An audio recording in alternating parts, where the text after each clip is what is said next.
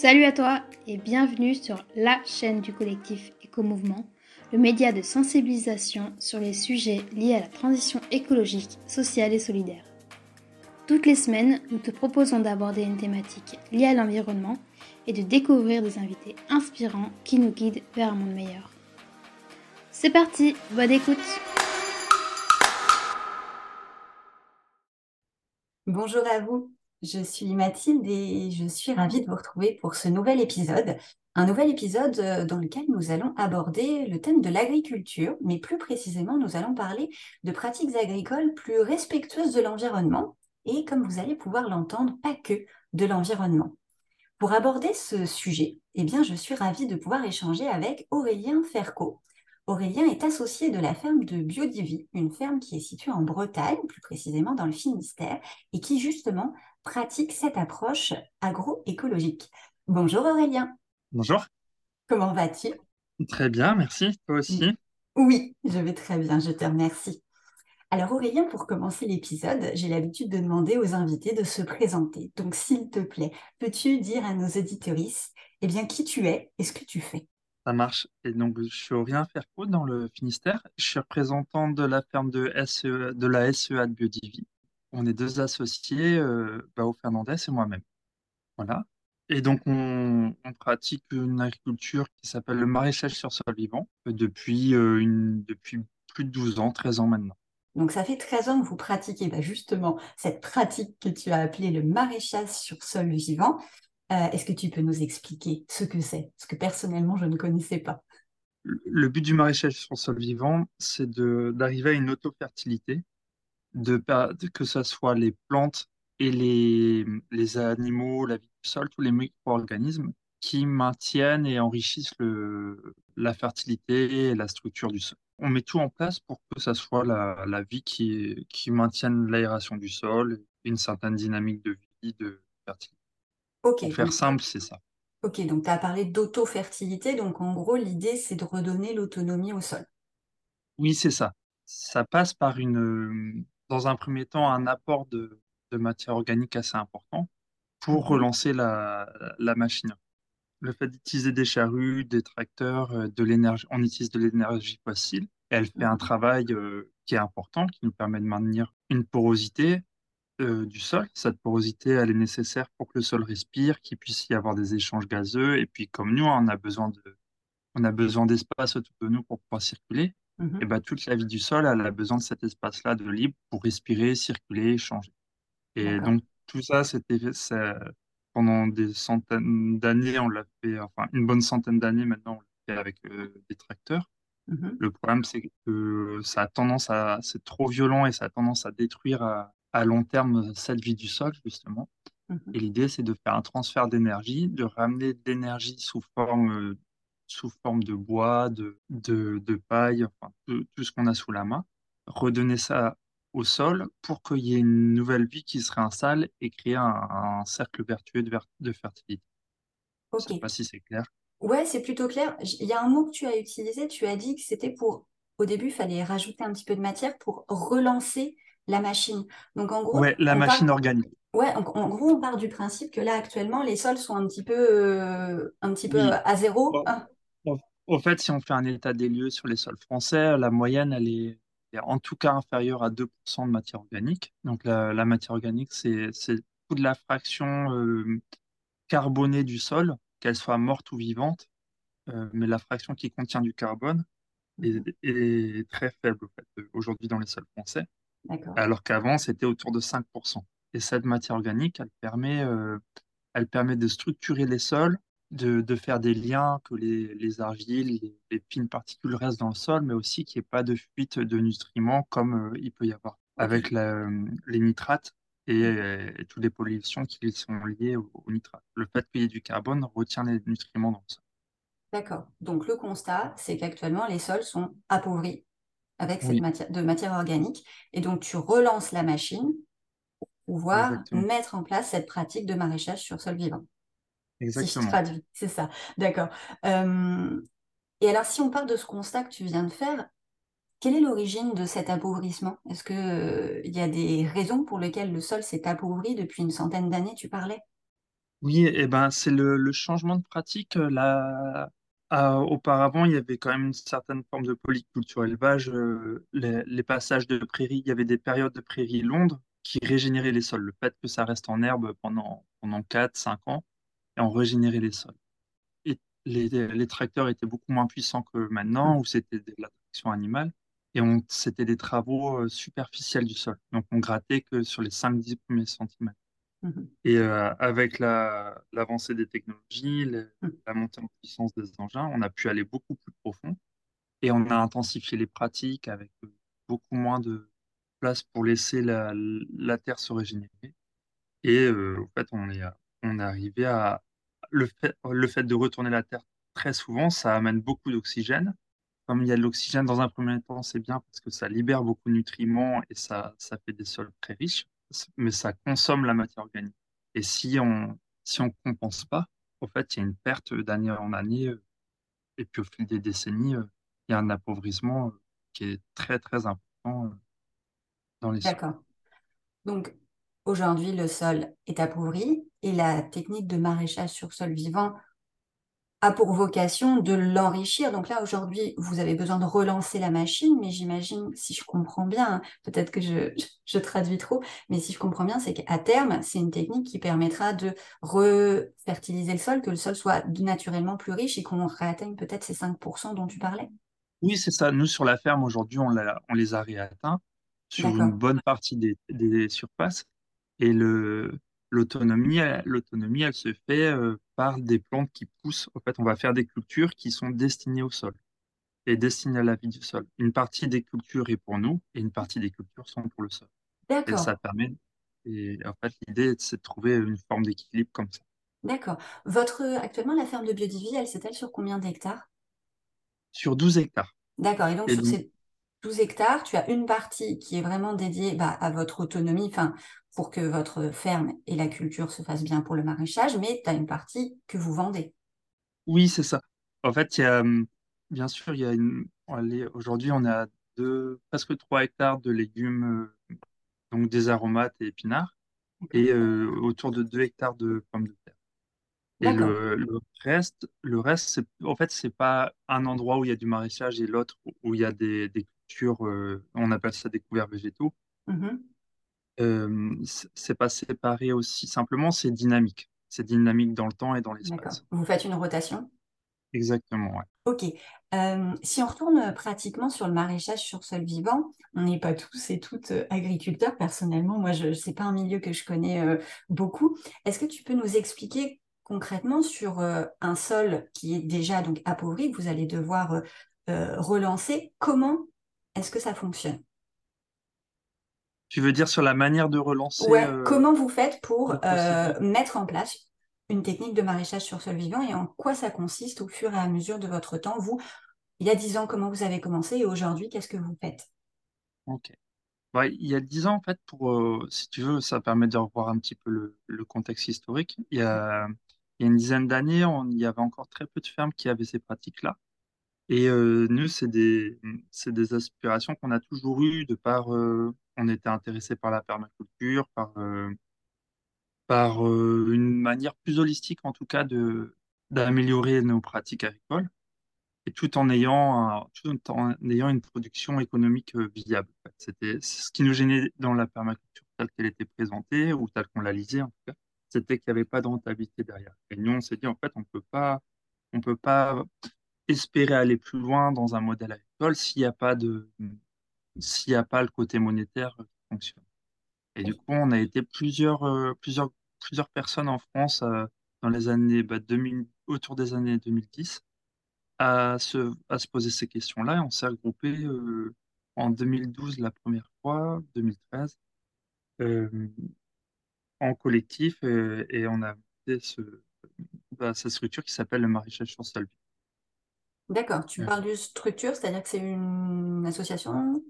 Au début, je- en fait, euh, c'était sous forme de collectif euh, jusqu'à 2014 et à partir de 2015, ça s'est monté en association. D'accord, Donc aujourd'hui, c'est une association nationale qui est, où et il y a des antennes dans chaque euh, Grand Ouest, Grand Est, Sud-Ouest, Sud-Est. Enfin, c'est divisé comme ça.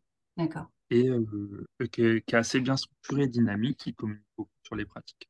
D'accord. Oui, donc l'objectif aujourd'hui, c'est de diffuser grâce à un partage d'expérience, parce que visiblement, quand vous l'avez lancé, euh, c'était un petit peu tout nouveau, c'est ça, cette euh, oui, technique? ça, ça a été, ça a été très compliqué au début, on a fait beaucoup d'échecs, euh, nous, ça nous a mis en difficulté même beaucoup de fois euh, économiquement, parce qu'on on n'avait pas de recul nécessaire pour, pour réussir à chaque fois. Donc, c'est c'est une expérience. Et donc, dans, dans ce qui en est sorti, c'était, il y avait deux possibilités. Soit, soit on partait de sols qui étaient déjà en, avec des bons taux de matière organique et des bonnes structures. Dans ce cas-là, en fait, euh, il y a peu de choses à faire parce que, parce qu'il y a déjà, il y a déjà l'air qui circule correctement, l'eau qui circule correctement et un bon taux de matière organique. Donc, la vie est présente facilement. Et dans ce cas-là, on est parti sur des, des pratiques où on rajoutait juste de la paille ou du, des broyats de déchets verts qu'on récupérait sur les plateformes de, de, de déchets verts. Et on faisait pousser à travers. On, euh, on mettait ça sur le sol et on utilisait ça en mulch. Mhm. Ça, c'est, ça, c'est la technique la plus simple. Et la seconde technique, c'est, c'est plutôt d'incorporer des, des quantités importantes de bois ou de, de paille, enfin ce qu'on a sous la main, pour créer euh, les, tout ce qui est ligneux, tout ce qui est bois et tout ce qui est paille. Euh, une fois dans le sol, ça va être euh, mangé par des bactéries et des champignons. Mhm. Et, le, et le- lorsque les bactéries et les champignons mangent le- ces bouts de bois, il y a, plein de, il y a plein de cols qui se créent. En fait, Euh, ils sécrètent des colloïdes. Leurs, euh, leurs excréments sont des colloïdes. Et du coup, ça va être une forme de ciment qui va structurer le sol très rapidement. Et grâce à ça, en fait, en quelques mois, on a un sol qui est structuré, qui va pas se réeffondrer et se tasser, parce qu'il y a une structure interne qui s'est faite. D'accord. Donc là, Je ne sais pas si je suis clair. Oui, et juste, justement pour vérifier si j'ai bien compris, et peut-être donc pour éclairer si les auditories sont, sont comme moi, il y a deux, deux situations de base. Soit on est sur un sol de base, un terrain qui a une bonne matière organique, soit un terrain qu'il va falloir relancer. Et dans ces cas-là, il va falloir faire des sortes d'intrants, rajouter des, des, des bois, des ligneux, etc., pour, en quelques mois, avoir un sol qui soit justement assez riche sur lequel vous allez pouvoir cultiver. Est-ce que Oui, c'est ça? exactement. Ça. Oh, ça va. Bon, c'est bon. Alors, dans ce cas-là, c'était très clair, en effet, Aurélien, parce que j'ai tout compris. Euh, tu dis de, tu- justement, tu parles de quelques mois. Donc, finalement, c'est pas si long que ça aujourd'hui. Si l'on veut, si un agriculteur souhaite mettre en place cette technique de maraîchage sur sol vivant, euh, la transition peut être assez rapide. En fait, c'est donc la, la structure, la structuration se fait en quelques mois, mais c'est vrai que la, la, la dynamique du sol, elle, va être beaucoup plus lente que ça quand même. Mais ça permet d'accélérer en deux trois ans. On arrive à- ça, en fait, ça va dépendre des sols. D'où Ouais. viennent les sols, euh, on- c'est compliqué à dire. Bon, ce sol-là, en, en 6 mois, il va, il va mieux remarcher et l'autre, il mettra peut-être sept huit ans. D'accord. Mais a- avec ces apports, euh, avec ces apports de matière dans le sol, on, on accélère quand même les choses euh, énormément. D'accord. Tu parlais également dans cette euh, restitution du sol, euh, ça me fait penser aux enjeux actuellement euh, en matière de sécheresse. Est-ce que cette technique de maraîchage sur sol vivant va avoir aussi un intérêt avec un sol qui soit plus stable par rapport à la rétention d'eau ou pas du tout? Com- complètement, non. On a des, des tests qui consistent à mettre un, on met un sorte de cylindre, euh, de cylindre qu'on met euh, sur le sol et on verse une quantité donnée d'eau euh, dans ce cylindre et on voit la vitesse d'infiltration des sols. Comment Mhm. est-ce qu'il, comment est-ce qu'il se comporte s'il y a l'équivalent d'un orage de 100 mm, 200 mm. Et il se trouve que le- tous les sols euh, qui ont ces pratiques-là absorbent très très bien l'eau. En fait, il y a, il y a très peu de ruissellement qui se produit, donc peu de problèmes d'inondation et de, et de, et de gros ravages qu'il peut y avoir, enfin de dégâts des eaux euh, qu'il peut y avoir dans certaines régions suite aux orages d'automne euh, qu'on a pu voir l'année dernière. D'accord. Donc ça, ça, c'est un côté très résilient sur l'excès d'eau. Et à l'inverse, sur la, comme il y a beaucoup de micro-organismes et, et beaucoup de, de carbone, il y a un effet éponge. Et donc, euh, elle- des sols avec des taux de matière organique plus importants retiennent beaucoup plus d'eau et donc ont plus de résilience aux sécheresses. Il y a ce côté-là sur la partie, ça c'est la partie physique, et sur la partie, euh, enfin, la partie dynamique, c'est que comme il y a beaucoup plus d'individus, comme les individus, euh, quasiment toutes les vies, les formes de vie sont autour de 80% d'eau, on a de l'eau dynamique sous forme vivante euh, qui est dans le, le sol, qui va venir à mourir et situer cette eau. Et on est dans des cycles de l'eau très courts, qui sont à l'échelle de la parcelle. D'accord. Donc, en gros, si je résume, au niveau des enjeux environnementaux, euh, cette technique de maraîchage sur sol vivant, elle a un peu tout bon parce qu'elle permet de limiter euh, l'usage des tracteurs qui sont carbonés. Donc, ça limite un petit peu, ça décarbone euh, les pratiques. Et puis, en matière de sécheresse et, d'utilisation de l'eau, on est aussi sur quelque chose qui est beaucoup plus adapté, beaucoup plus résilient. Oui, complètement. Mais faut, j'irai pas dire qu'elle a tout bon pour autant, parce que le, dans un premier temps, il faut trouver cette matière organique. Et c'est vrai que aujourd'hui, on, on commence à avoir des difficultés à rentrer en concurrence avec euh, la, la méthanisation qui consomme beaucoup de, des broyats de plateforme, de, des, des gens qui font des couverts qui sont destinés à la méthanisation, le coût de l'énergie qui augmente aussi, ce qui fait que ce qui fait que ce qui pouvait venir dans nos champs aujourd'hui bah, est brûlé, euh, est brûlé euh, pour euh, des chaudières, euh, des chaudières, des systèmes de production d'électricité, D'accord. Ah oui. Donc là, vous vous en retrouvez fait, avec cette problématique de recherche de ces matières organiques de base. D'accord. Et alors, vous avez des pistes de solutions? Du coup, dans cette pratique-là, euh, il faut savoir qu'on, on on- par rapport aux recherches qu'on a faites, on, on constate qu'en France, en moyenne, en milieu tempéré, donc en France métropolitaine, il, le sol consomme autour de 20 tonnes de matière sèche par hectare. Donc, ce qui, c'est, c'est, c'est, ça que la, vie du sol va consommer chaque année pour être en, bo- en bonne santé. C'est la ration, en fait, c'est la ration de toutes les petites bébêtes et tous les, les, les petites plantes, des champignons qui sont dans le sol. C'est ça, c'est leur ration. Comme on a, des rations pour avoir des animaux en bonne santé, des humains en bonne santé, bah, c'est la même. Mhm.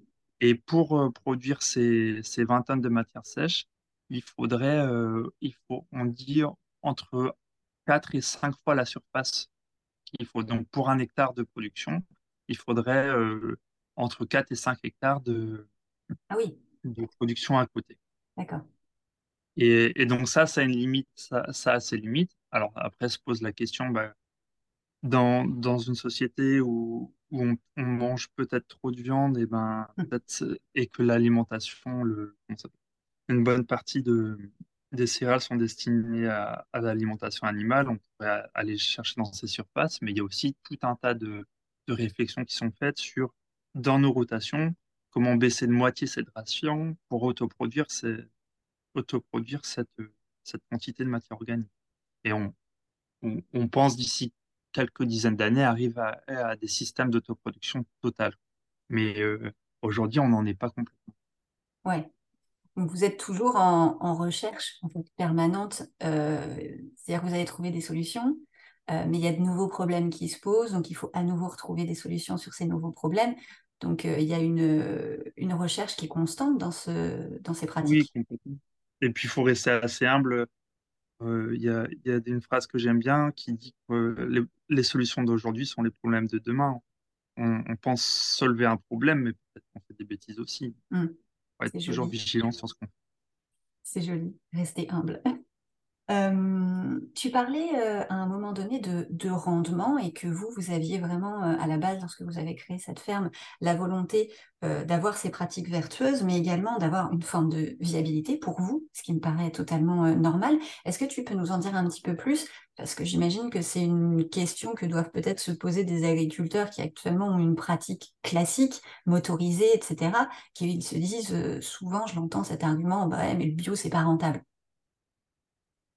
Eh ben oui, euh, c'est vrai que dans, dans ce système-là, bon, on a mis du temps, mais parce que, euh, parce que, au fait, on a fait beaucoup d'essais, beaucoup d'essais-erreurs. Mais euh, dans, dans les fermes qui pratiquent cette, agriculture-là, dans l'ensemble, on arrive à des, à des systèmes financiers à l'équilibre où les personnes vont tirer au, moins un SMIC, ce qui est, ce qui est pas énorme quand on est hors du milieu agricole, mais quand on vit dans le milieu agricole, on, on sait que c'est, c'est quelque chose qui est quand même pas, qui est pas évident à gagner. Mhm. Donc, euh, donc économiquement, on arrive à des rendements qui sont similaires, euh, qui sont similaires au bio sûr et on approche des rendements conventionnels dans certains cas, notamment pour des productions de carottes, euh, d'aromates, on, on est, on est sur des bons niveaux de rendement et du coup de rentabilité. Parce que le, euh, la- un gros, un des gros avantages, c'est que dans ces pratiques-là, on s'affranchit de pas mal de boulot de désherbage, contrairement, euh, contrairement à aux méthodes où le sol est à nu. On a Mm. beaucoup de travail en amont, mais une fois que la culture est en, en place, on a beaucoup moins de travail. Du coup, on a, on arrive à quelque chose de beaucoup plus euh, efficace économique. D'accord. Donc c'est efficace économiquement, écologiquement très intéressant. Et, euh, je sais que quand on avait préparé euh, l'interview, tu m'avais également parlé aussi pour vous, tu as un petit peu parlé tout à l'heure avec le mot holistique, que c'était important aussi de vous y retrouver personnellement et que c'est peut-être une pratique qui justement est intéressante aussi d'un point de vue euh, personnel. Oui, complètement, complètement. Je pense que c'est même une des... Nous, c'est ce qui nous a poussé à ça, c'est d'être en... En fait, dans ces boulots, c'est des métiers passion, mais on s'égare vite parce qu'on a des objectifs de rentabilité, on, a des pressions euh, économiques, sociales autour de ça. Et c'est vrai que si on ne garde pas ces objectifs de base, on a vite fait de se perdre. Et le fait de voir de- des systèmes s'améliorer, être auto-fertiles, être être bah, résilient écologiquement, nous, c'est quelque chose qu'on a toujours voulu. Donc, ça, ça nous fait du bien aussi socialement, mentalement. C'est quelque chose de très important. Oui, et puis euh, tu disais il y a un petit peu moins de, de travail du sol, donc ça vous laisse peut-être un peu de temps personnel. Donc c'est un équilibre qui est intéressant entre vie pro, même si Oui, c'est de en la passion. complètement. C'est, mais c'est le, le danger des métiers passion, c'est qu'on peut vite se, se laisser emporter dedans. Ouais. Mais c'est vrai que Bao, Bao, encore plus que moi, a toujours euh, mis un point d'honneur à, à avoir du temps. Et en fait, on, on, on fait vraiment en sorte d'être euh, justement de pas être esclave de notre travail, mais d'avoir de pouvoir faire autre chose, d'autres activités à côté. Ok. Et Voilà, ça, ça vous est permis grâce à cette technique de MSV, maraîchage sur sol vivant? En partie, En en partie. partie. Et aussi en partie après à vos, à vos choix plus personnels, j'imagine. Ouais, et sur, ça. sur des choix aussi de production, de, de, d'optimisation de production. D'accord.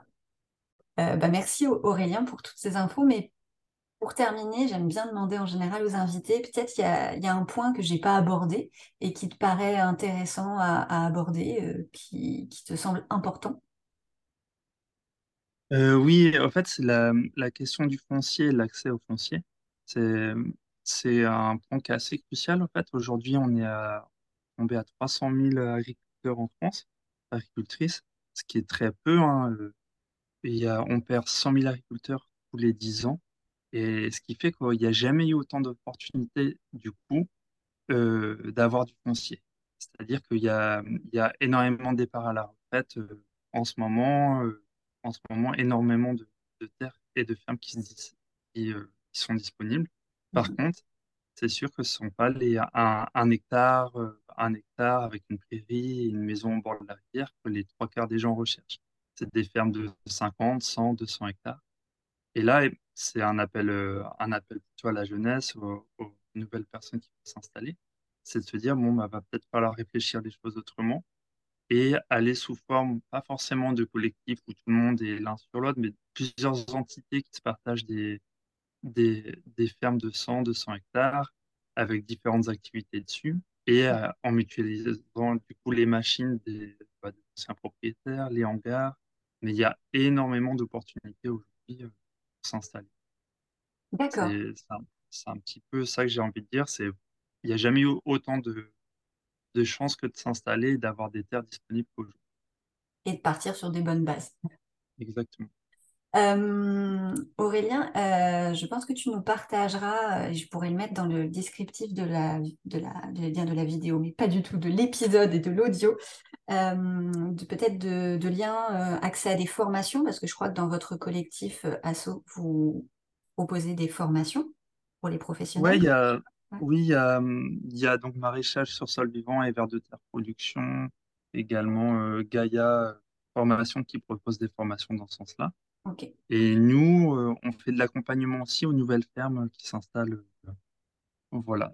S'il y a des porteurs de projets, on accompagne Ok, et eh ben, je mettrai donc euh, bah, les coordonnées de la ferme, forcément, mais également l'ensemble des liens vers les formations dont tu as, dont tu as parlé. Et puis, euh, et puis bah, je, vais clôturer ici cet épisode. Je te remercie, Aurélien, pour euh, ta présence avec nous dans ce podcast. Ça marche. Et bah, à bientôt. À bientôt. Et merci à vous, chers auditeurs, d'avoir écouté jusqu'au bout cet épisode.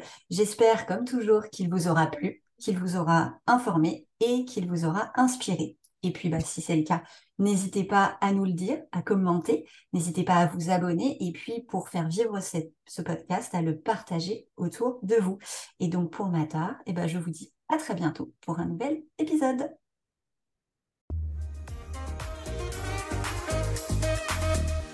Merci d'avoir écouté ce podcast. S'il t'a plu, n'hésite pas à t'abonner pour nous soutenir.